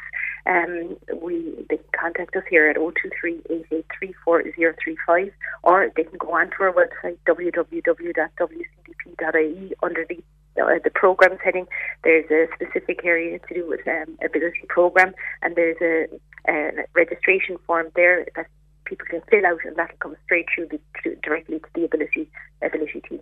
Well done. And you're having uh, a launch in uh, the wonderful Fernhill House Hotel today. Correct. No, actually, that's tomorrow. Tomorrow. Uh, no, Wednesday. Grand, uh, Wednesday. Wednesday. Yeah, sorry, yeah, Wednesday. Yeah, Wednesday, 13th of February. Um, registration opens at 4.30 and we have a lineup of speakers. Dr. Liam Shine, Senior Clinical Psychologist with West Cork HSE Services. A gentleman also by the name of Graham McCormack could be a life coach, mindfulness coach, suicide survivor, and um, then we'll have Liadh Ní Riada, MEP, um, who'll actually be uh, officially launching the programme for us. So, yeah, it's open to the public. It's open to anybody who might just want to find out more, who might um, want to just I put some faces to names. Um, there's, it's, it's free of charge. Anyone is welcome to attend. You don't have to register. Um, it is up on the Eventbrite, but if somebody wants to just um, come along to Fernhill tomorrow um, from 4.30 on, they're more than welcome. We'd be delighted to see them. Okay, listen, we wish you good luck uh, with it, Aaron, and keep in contact with us if there's anything else uh, we can ever do by way of publicising anything for you for the programme because it's it's a fantastic initiative. So well done to everybody involved. I think this is going to be a big, big success for the West Cork Development Partnership, and we thank you for taking time out to talk to us today. Appreciate that. Thanks very much. Good morning to you. Bye bye. Bye bye. Aaron O'Driscoll there, who's the acting CEO of the West Cork Development Partnership, and I really, I, I really think this this ability uh, program is um, fantastic. I think it's so badly needed because there's none of us really that we have. There isn't a household that hasn't in some way been touched by somebody who's living with anxiety, somebody who's living with depression, a mood disorder, uh, somebody who's just got low self-esteem, and really what they what they need is just that little bit of help, that little bit of guiding light to point them in the right direction, to tell them, yes, life can be good again. We can help you here, and that's exactly what this particular co- this particular program ability is going to do. So, best of luck and, and well done to everybody involved in the West Coast Development uh, Partnership uh, for taking it on board. A couple of emails into patricia at c103.ie to catch up with. Uh, one coming in to tell me about a fundraising dance that's happening in the Parkway Hotel in Dunmanway on Sunday, the 24th of February. So that is Sunday week. It is a joint fundraising dance. It's in aid of the dialysis unit in Cork and Beaumont Hospital in Dublin, the kidney transplant unit. Music on the night will be by Finbar Dennehy with admission 10 euro and there'll be a raffle on the night and dance will get underway at 9.45 p.m. So mark that one in your diary, please. If you're in the Dunmanway area, Parkway Hotel in Dunmanway, Sunday, the 24th of February.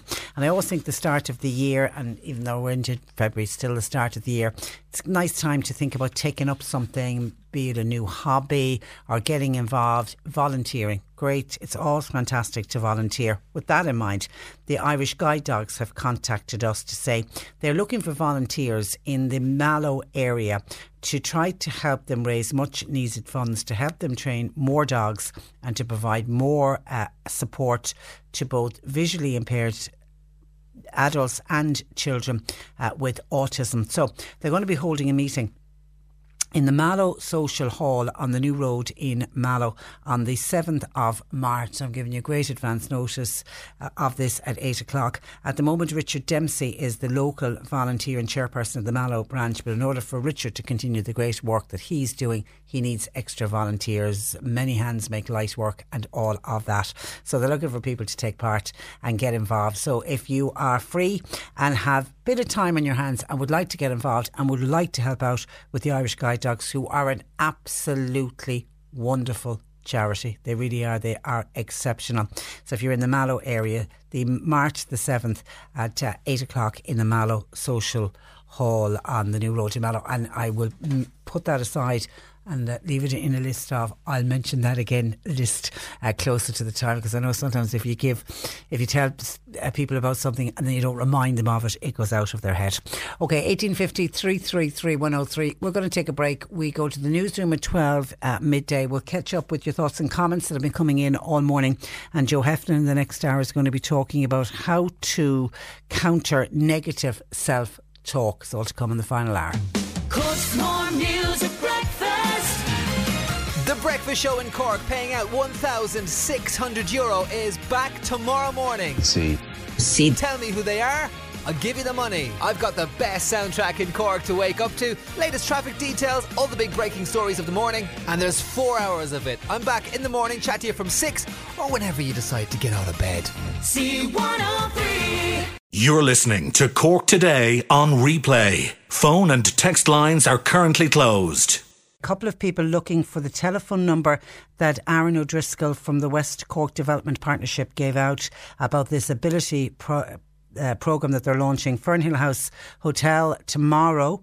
In if you, people want to go along to, to the launch, feel free because that is open to uh, to everyone. But it is for you aimed at people between 19 and 29 living anywhere in the West Cork uh, area who has been dealing with any type of mental health issues. If you think this program is for a family member, please make contact. Even if you just pick up the phone, have a chat with them, or go onto their website and, and check it out. It could just be what your family member is looking for. 023 double eight three four zero three five. That's 023 double eight three four zero three five. You know, even if you just have the chat to find out if it's suitable for a family member, you know, nothing ventured, nothing gained. 023 double eight three four zero three five. Okay, let me go to the text messages for a second because a text came in there during the news at 12 from Rob uh, in West Cork. Afternoon to you, Rob. It says, Hi, Trish. Uh, help, please, from your listeners. It is too wet to work today, so I'm here at home. I like to bake, and I'm not too bad at it either, says our Rob. But can any of your listeners please define what a tablespoon is when it comes up in a recipe? Is it a teaspoon? Is it a dessert spoon? Is it a soup spoon? Everybody seems to se- tell me differently. Thanking you, says Rob in West Cork. Ah, uh, I, I actually have a very handy little thing that I got a number of years ago, and it's a set of five or six plastic spoons, and they're all individually marked half a teaspoon, teaspoon, tablespoon, two tablespoons. Handiest thing I ever, ever got. and know where I got it from. And it's just made out of very cheap plastic. But obviously, our Rob in West Cork doesn't have one of those implements that'll, that'll he'll be able to measure exactly what a, a tablespoon is. I would plumb for, I would say a dessert spoon. It definitely isn't a teaspoon. It's bigger than a teaspoon a soup spoon to me would be too deep. You might end up putting too much. And usually, when it comes to a recipe and they're saying a tablespoon, it's usually something like baking powder or it's some essence, like vanilla essence or something that you're adding to it. And you want to put in enough, but you don't want to put in too much either. Or you could, you know, overdo if it's a flavour. Uh, for example, uh, for like something like vanilla essence, for example. I actually was baking at the weekend with Marsha, who absolutely loves to bake, and she loves to do anything that's got like a lot of smells. Being you know being blind, her sense of smell is so important to her. She loves to knead things, so there's always great excitement when we decide to do some baking. And at the weekend, I needed to make vegan muffins and it's a long story why I was making vegan muffins, but I was. Try making muffins without eggs. But it works and it is it is possible. But I know in that recipe there was a number of items that I had to put tablespoons into. but I had my little set of spoons. But failing that, I would use a dessert spoon but I'm not the most prolific of bakers, so we'll hand it out to the listeners. Anyone from the ICA, I always think ICA la- ladies are just the most amazing bakers when it comes to baking cakes and buns, and they always seem to get it right. They never seem to get it wrong. So they'll they'll be the women in the know. A tablespoon. Is it a dessert spoon that our Rob should be going for? He's trying to do some baking at home on a wet day when he can't get to work. 1850 333 103 if you can point us in the right direction so that we can pass that information on to uh, Rob. You can text or WhatsApp as well to 0862 103 103.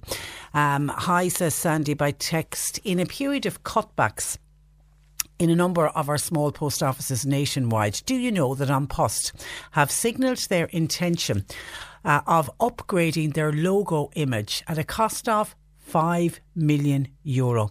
The government has allowed a public service body retain a number of high earning management and consultants while putting a larger workload on fewer postmen and women and closing some of our post offices telling the public they are not viable. I was unaware of that. 5 million for a new logo. See, it isn't just the designing of the logo, it's everything else has to get changed as well, but that does seem like a huge huge sum of money for a company that has been trying to save money and a company that put up the price of stamps not too uh, long ago. Well spotted. I hadn't seen it and certainly wasn't uh, aware of that. Now, getting in, still getting in a number of calls about the interview that we carried earlier with Councillor Noel McCarthy, and this is to do with the family who have a mobile home parked outside Kilcrumper New Cemetery in Fermoy, and it's causing a lot of upset, particularly to people in the area that have loved ones buried in Kilcrumper, and people like to go and visit their loved ones, and they like the area in and around a cemetery to be as respectful as possible. I mean, you can have really bereaved people, you know, in the early days of following a death, that raw bereavement. And some people say the last thing that they need to be confronted with is this mobile home that is parked there. But what a number of people are more more concerned about is that this family that live in this mobile home, they have three very very small children. Obviously, children can't be confined in a mobile home, so the children are outside playing. It's a very busy road for people who don't know Kilcrumper New Cemetery outside of Fermoy. It's a very very busy road, and it's actually some of the listeners contacting us are saying they're actually put off going to visit their loved one's grave because of these children running around. They're terrified that they're going to get involved uh, in an accident. Well, some of your texts and calls in about that. Uh, Pat was listening to the piece about Peter Casey because when you when you mention the travelling community now, Peter Casey, you almost think about almost immediately because of his comments about the travelling community and the traveller community getting an ethnic status, and he brought this up, of course, during the presidential election, and then coincidentally today he gets interviewed on this topic again, so he's back very much in the news about his views on the travelling community and he feels the ethnic status was wrong. Well, Pat says, Patricia, P- Peter Casey is bang on, and I couldn't agree with him more. I think a lot of it is nonsense, this thing about giving the travelling community ethnicity. And what about the members of the travelling community not taking the new uh, homes unless they got a parcel of land with it, just because it is their culture? They wanted the parcel of land for their horses. People are using this racist bull. That's how that's Pat's words, not mine, just to get what they want, and it's done out of fear. Make people afraid, and we will get what we want. It's time to stop it now. And you're right about the rubbish at the cemetery in Bandon. People are killing two birds with one stone. They'll bring a bag with them and throw it into the skip and get rid of it that way, which is absolutely shameful. It really is. And then we had a caller who doesn't want us to call out her name, which is fine who is a resident of Beachfield Estate in Fermoy, because the background to the story of Kilcrumper Cemetery is the family that are that are moved and have been there now since June of last year are the same family that had been living in a caravan on the green area of Beachfield Estate in Fermoy and the caravan got into disrepair and they replaced it with a mobile home and that's what most upset the residents in Beachfield Estate. The council ended up having to go get a court injunction against them to move them on and they did move but they just moved down the road to Kilcrumper New Cemetery. Well, one of the residents from Beachfield Estate was listening to us discussing the issue on the programme today. and contacted John Paul and said that everybody seems to be blaming the family and the family that are living in this mobile uh, home. But at the end of the day, this resident fe- this resident feels that the blame actually lies with the council and not with this family who are members of the travelling uh, community.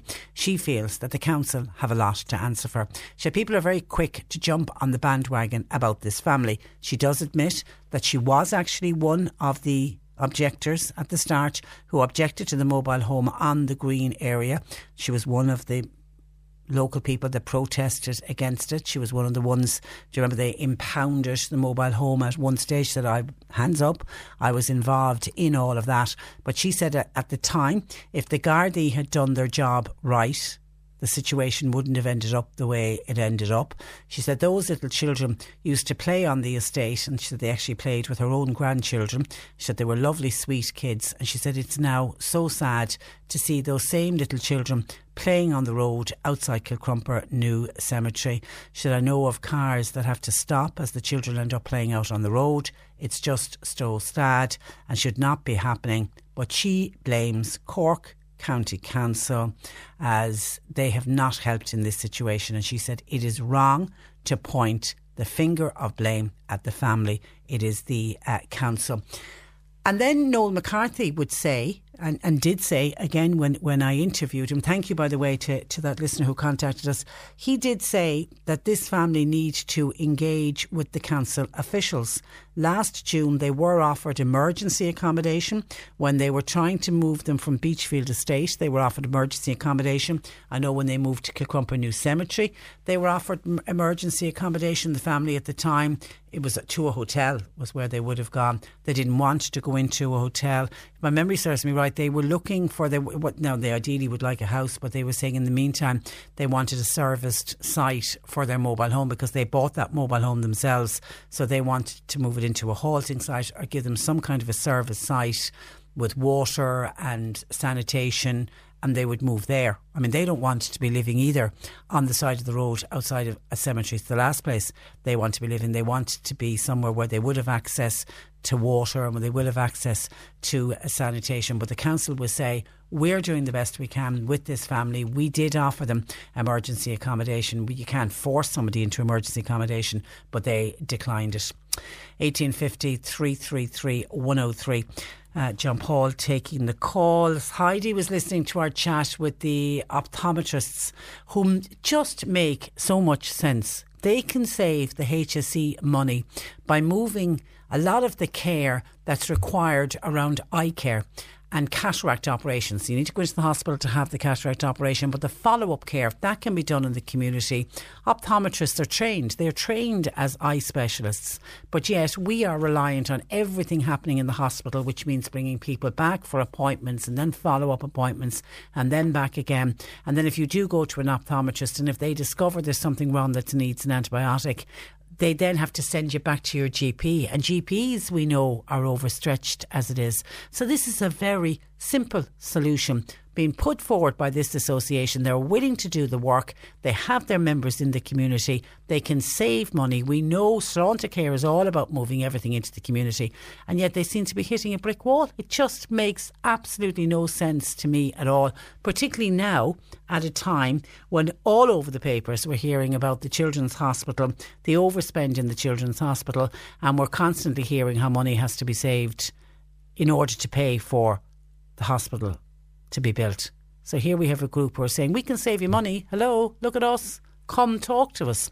Heidi says, Patricia, the HSE, it's all about money and not saving it. it ju- you just have to look at what and who are lobbying on behalf of the supplements for the, the, the health supplements and the VAT that's going on on the 1st of uh, March, says uh, uh, Heidi. And just one final comment in this batch. Hi, Patricia. Tom here. Just a quick comment on the family living in the green area, the picnic area in Fermoy. They said they weren't stopping anyone from having a picnic there. Yet we pass it regularly.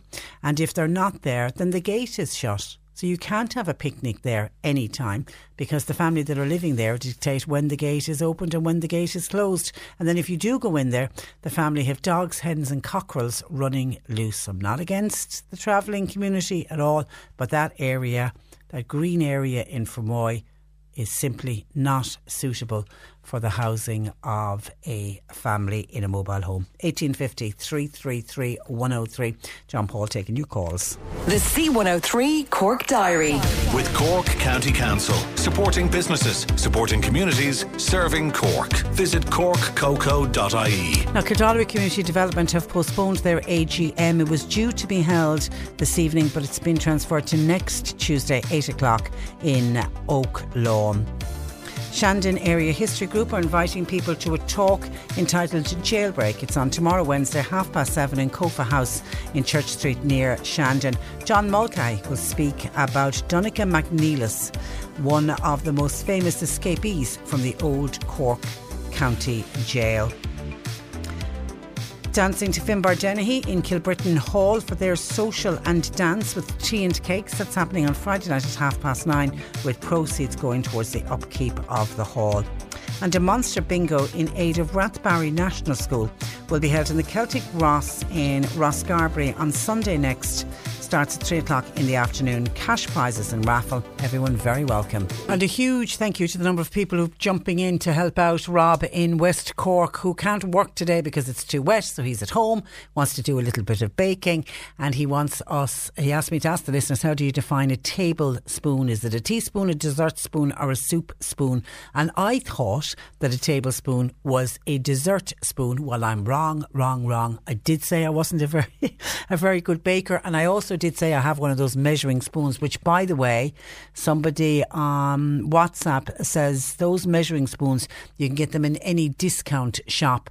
If uh, Rob is out and about in a discount shop, you'll find them. They really are handy. They're five or six spoons all together, and they've got all the different measurement Anyway, lots and lots and lots of people pointing out that a tablespoon that you'll see in a uh, in a recipe, which is what Rob is looking for, is 15 mLs, which is the equivalent of about three teaspoons because one teaspoon is 5 mLs.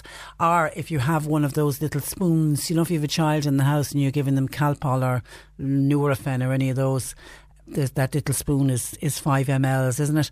So you three of those, um, 15 mLs uh, is uh, what it is, and lots and lots of people breathe. I thank you to people who put their name on it. Eileen in Clan says, my mother always said that one one tablespoon is two dessert spoons. If you want to go with that one as well, thank you for that, uh, Eileen. Tablespoon slightly bigger than a dessert spoon. Uh, I have those spoons too. Says uh, Esther. I bake too. Uh, tell Rob that I would go with the dessert spoons. I often use it instead if I couldn't be bothered taking the spoons out of the drawer. Esther is the time I'd be using it as well. So it's two dessert spoons. Um, it's a dessert spoon. Yeah, it's two if you want to get one tablespoon, it's two dessert spoons, but it's it's it's 15 mLs is what you are looking for. So thank you. Huge, huge reaction. It uh, always amazes me how um, kind people are to jump in straight away and to help somebody out. Uh, you know, as soon as we put out a call like that, we always get reaction on it. Thanks to Valerie in Cobh. 15 mLs is the equivalent of three teaspoons because each teaspoon is 5 ml, or which it is. Thank you. We were talking about An Post, and I wasn't aware of this until one of our listeners pointed it out uh, to us. An Post are signalling that they are uh, upgrading the intention to upgrade their logo and it's going to cost 5 million. I was making the point that stamps are going up. Dennis says An Post is increasing the price of stamps effective from the 25th of February for international postage. However, on an interesting point, their Valentine stamps are two euro off for a book of 10 if people are interested in stocking up. Kind regards, says uh, Dennis. Can I just ask, who's sending 10 Valentine cards that you would need to have by a book of 10? Or are they and I, or are they the stamps that they bring out at this time of year for weddings? Is is that why there's a book of ten? Now maybe there are very romantic people out there that would decide that that's how many stamps, how many Valentine cards they're going to send. If you want to get a book of 10, you can get two euro off Thank you for that, Dennis, saving us all a little bit of money. And some of your texts that came in a little bit earlier, and apologies that we didn't get to these. This is John. Uh, morning to you, John. Says, What cutbacks will there be to make up the pay rises now for the nurses? Will it be more borrowed money? What about people in the private sector? We're all on bad wages. Many of us live on a minimum wage and we've no voice at all, says John. Well, the nurses are saying that the money will be found from savings and, and only time will tell. But Patricia says another texter, I think it's scandalous the money being spent on the Children's Hospital in Dublin at the expense of other hospitals around the country. Most people around the country won't ever see that building. It'll only be for a few. So don't get carried away. It's costing too much. They're better off spreading the money to hospitals around the country. And we're if you're reading the papers today, I'm in the front page of the Irish Daily Mail. They talk about new ambulances, expensive hospital equipment, whole treatment units, all could be blocked today because of the overspent from the National Children's Hospital. MRI machines, CT scanners, X rays, even ultrasound devices will have to be cut, and this is due to the National Children's Hospital spiralling budget. And obviously, the government now have to make up the shortfall, so they're going to have to stall a number of high profile building projects, and it's the Finance Minister, Paschal Donohoe, who is today going to the government. He's bringing a programme of deferrals and delays. They've got to try to save 100 million euro on capital spending across the whole of the government this year because of this big hole that's in the budget for the National Children's uh, Hospital. So that's what's going to have to be saved. 50 million euro will come from the Department of Health's capital allocation this year with 50 million in 2019 coming from other departments. But the 50 million out of the health budget will have a knock on effect for that texture is right for all of our hospitals all over the country. So we, yes, we all will suffer because there will be an MRI machine that will need to be replaced here in Cork or a CT scanner that they'll need in a hospital here in Cork or some other piece of equipment. And literally, when our hospital executives go back to the Department of Health to say we need to replace this or we need that, uh, will simply be told, no, sorry, we don't have the money because the money has ended up going into the National uh, Children's Hospital. So everybody suffers. Everybody suffers because of it. 1850 333 103. Lines are open. Uh, John Paul takes your calls. Text or WhatsApp 0862 103 103. Hi, Martina here. Join me every weekday from 4 to 7 for Drive Time, where I'll keep you up to date on all the latest traffic information. We'll spread some positivity with our feel good story and song of the day. And of course, we'll be serving up a generous portion of Cork's greatest hits. C103. This is the Cork Today replay on C103.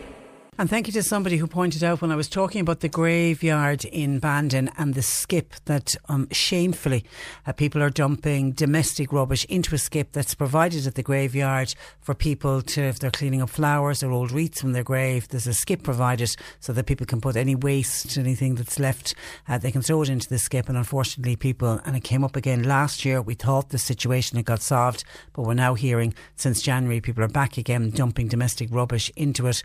And I was making the point that the council will pull that skip if it's being abused. Liam Bandon has been on to say, Patricia, that skip is actually provided by the parish of Bandon. It's the parishioners who pay for that skip. And then you've got people, local people abusing it. That is shameful. The graveyard in Bandon is not a council graveyard, it's owned by the parish. So it's under the remit of the parish. So it's the local parishioners who pay for that uh, skip. Sorry, I was unaware of that. Thank you, Liam, for pointing that out to us. And Joan in Fermoy was on to us to say she went to pick up her medication, her monthly medication. It's normally on the drug refund scheme. You pay 134 euro, but of course it got announced in the budget last October that that's coming down by 10 euro. So Joan was looking forward to having an extra 10 euro in her pocket. But when she went to pay, she was asked to pay 134 euro. She said, I thought it decreased in January. To be told by the pharmacist, no, for the first year ever, that cutback is not coming in until uh, April, which is rather shameful. It normally comes in in uh, January. Have others noticed that as well? Thank you for your call, uh, Joan. 1850 333 103. Joe Heffernan uh, joins us on this Tuesday afternoon. Good afternoon to you, Joe. Good afternoon, Patricia. And you are welcome to the programme. Yeah. And uh, we spoke about negative self talk last week and how self talk can creep up on all of us, I think, at some stage. And today we're moving it on to how important it is to counter that self talk and to almost nip it in the bud and stop it before it takes over. Yeah, yeah. Um, last week we talked about the warrior, the critic, the perfectionist, and the victim, and like what they say to us. So now today we're kind of going to um, have a look at what we can say to them, um, and you know, with, with the negative self-talk. Um, w- um, a great little sentence is like, look at the evidence. Um, like, what is the evidence for this? Um, is it actually true? Is it always true? Was it always true in the past? That kind of thing. Um, we'll just take an example. Worrying about, we'll say, an interview. Right. So, ABC. We look at ABC. Um, a is the actual event. We'll say, right, I'm going for a job interview. Okay, now B is the important bit, my belief about the event. Now, that can range from it'll be a disaster, I, uh, my, my nerves will come at me and I won't be able to speak at all, uh, right up to hopefully I'll be okay. So that, like, my belief about the event is B, and then C is um, the consequences of my belief. Um, the consequences could be dramatic, like I'm not going for the interview at all. Um, they could be uh, I'm not sleeping, therefore I'm not going to be on on on top of my game for the interview. Uh, uh, I'm not eating. I'm worrying about it all the time. That could be the consequences of a false belief, or anyway, a belief about the event um, at B. So A, B, C. So the place to challenge it is at B, like about my belief, and that's where the thing comes in. Then, is there evidence for this? Is this an absolute fact? Um, is this always true for me? Was it always true in the past? No. Um, maybe we can draw on a good experience in the past, or maybe, um, you know, if an interview went a bit wrong before, we could maybe be reinforcing the um, the uh, the fear. So we need to kind of say, well, what's the worst possible case scenario here? What is the absolute worst case scenario? And that would be, I won't get the job. Um, that's it. Okay, could I live with that? I could. Yeah, You know, and, I do- and I know I've tried my best. Exactly. I gave it my best shot and I didn't get it. Okay, that's no reflection on me. Um, you know, if if the people on the panel decided that they preferred someone else, fine. You know, and I'll start looking up the um, situations vacant uh, again, and uh, and and uh, I I will see the experience as being uh, positive rather than than fearing all the time. Part of a learning curve. Yeah. Yeah. Yeah.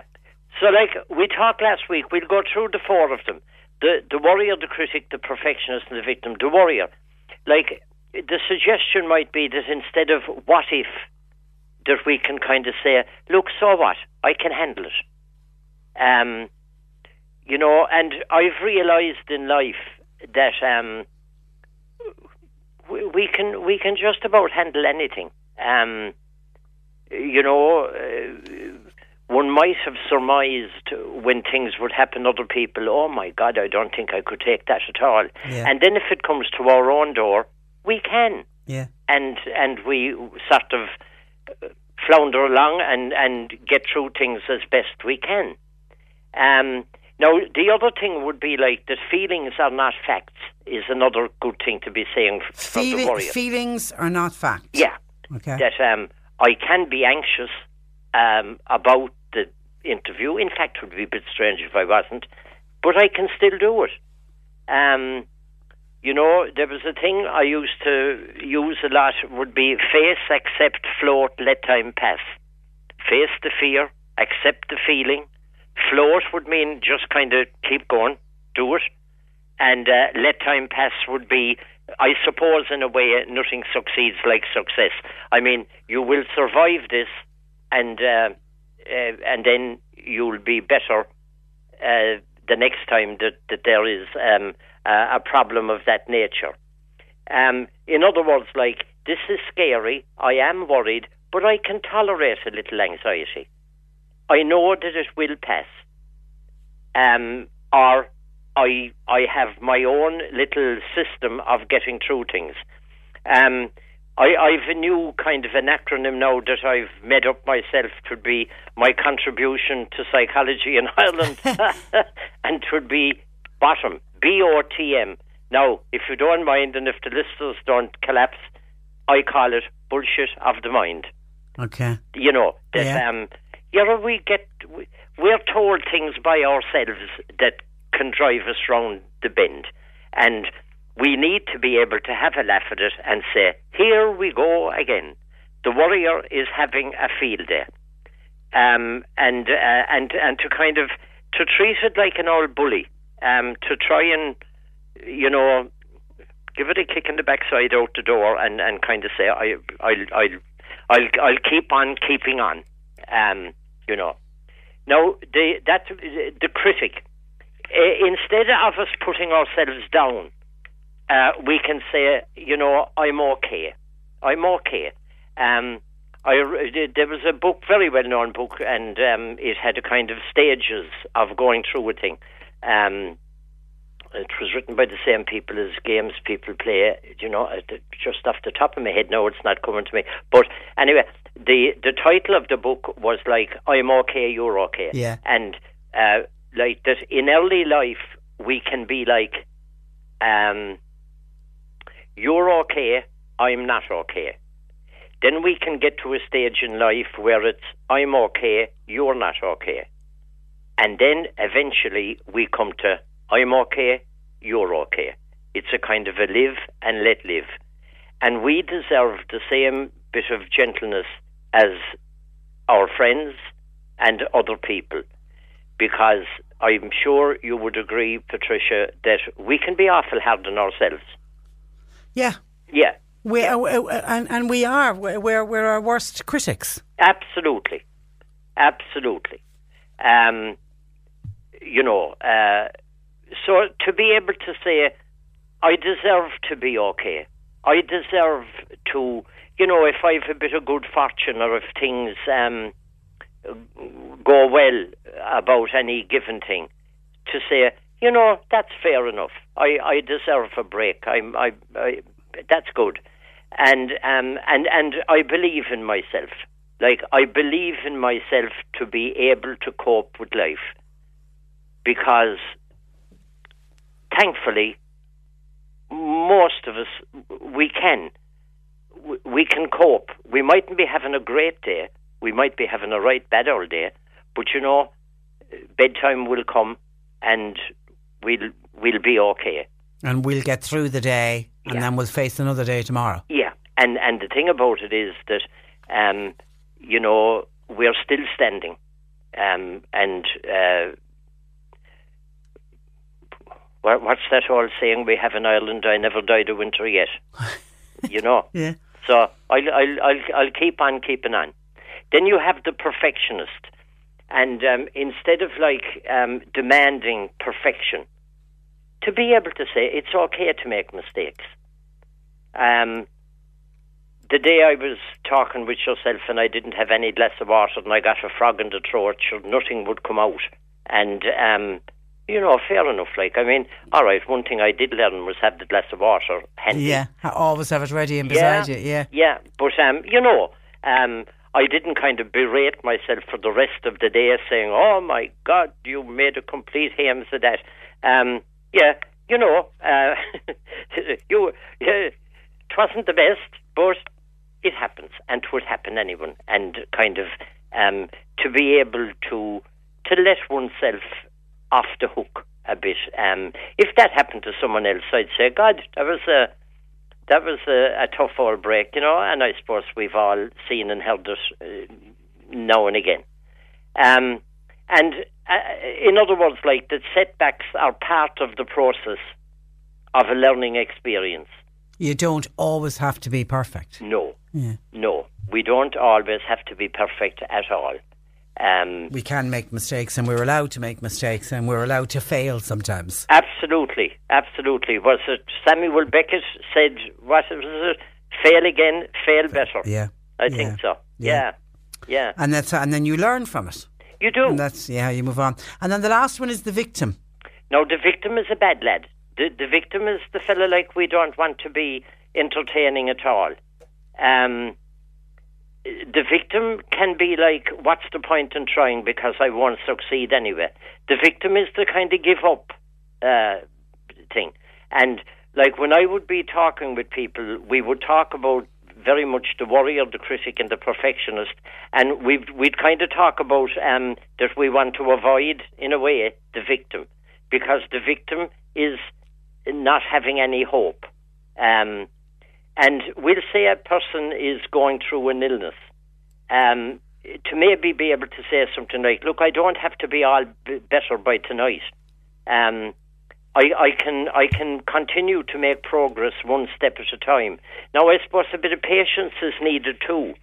I mean, a- as you know, and as our listeners would know, um, we'd have a son who was gravely ill. Um, but you know, um, every day is a hopeful day, and um, uh, tests so far have, you know, given us a little bit of hope, Yeah. and um, and and and that's uh, the way it is. And where Now- there's life there's hope. Exactly, and I mean Yeah. he's back at work and taking a very positive attitude. Wow. Uh, yeah, I mean to talk to him, you wouldn't think there was a thing in the world wrong with him. Mm. Um, and uh, so you see, um, he's not a victim. Um, you'd hear people saying, wouldn't you? Um, I've read it a few times in newspaper reports and that people who would be saying things like, um, I read a quote recently by somebody who said, "I've got cancer, but the cancer hasn't got, Got me, yeah. Yeah, I, Yeah. who, who was it said that? I don't know, but I I, remember, yeah. Yeah. But but it but it is true, and you can see uh, people who will put on a really positive outlook, and then you will see others who, the minute the word is mentioned, they almost go home to die.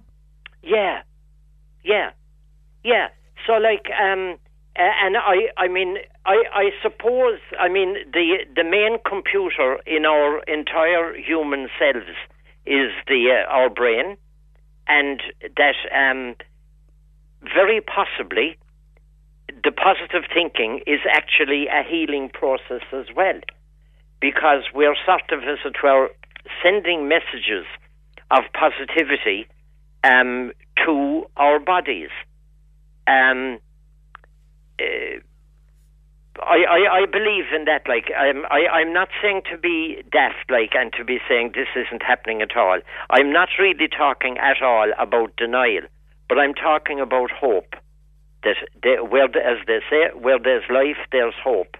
So the old victim is, um, we, we, we don't want him calling at our door at all.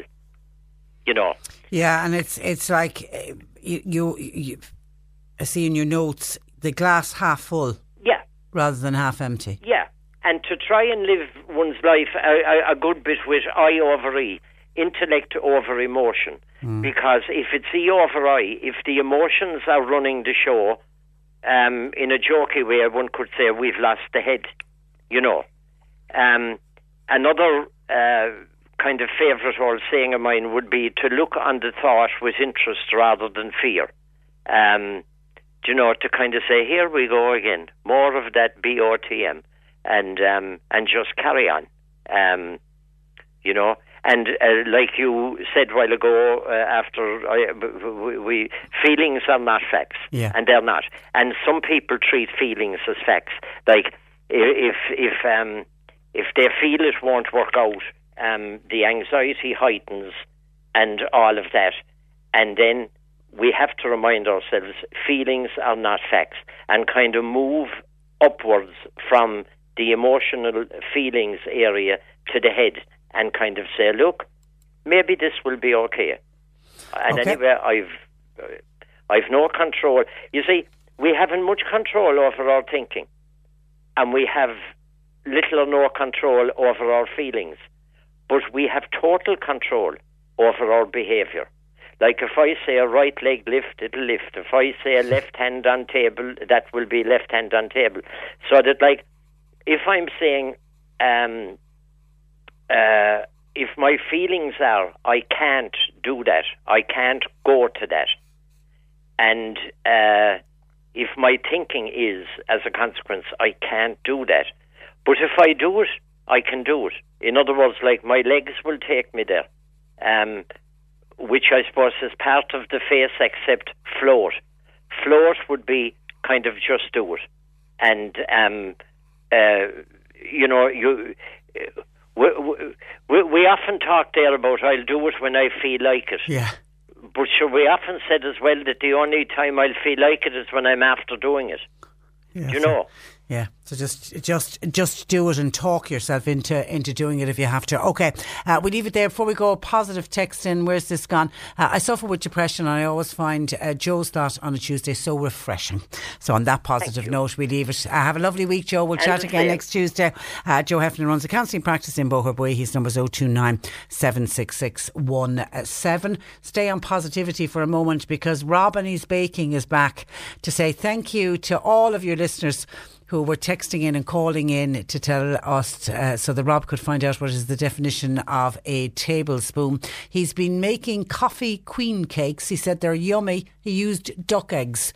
He said he did he was using a dessert spoon, but knew his gut instinct told him it was too little for the coffee and the vanilla essence. So thank you to all the all the many many calls and texts that we got in with great words of wisdom. And I was asking about Valentine's Day and who sends ten Valentine cards because there's a special offer on if you're buying ten stamps with An Post. Well, listen to this lovely text. Hi Patricia, please don't mention my name, but I send about seven Valentine cards every year.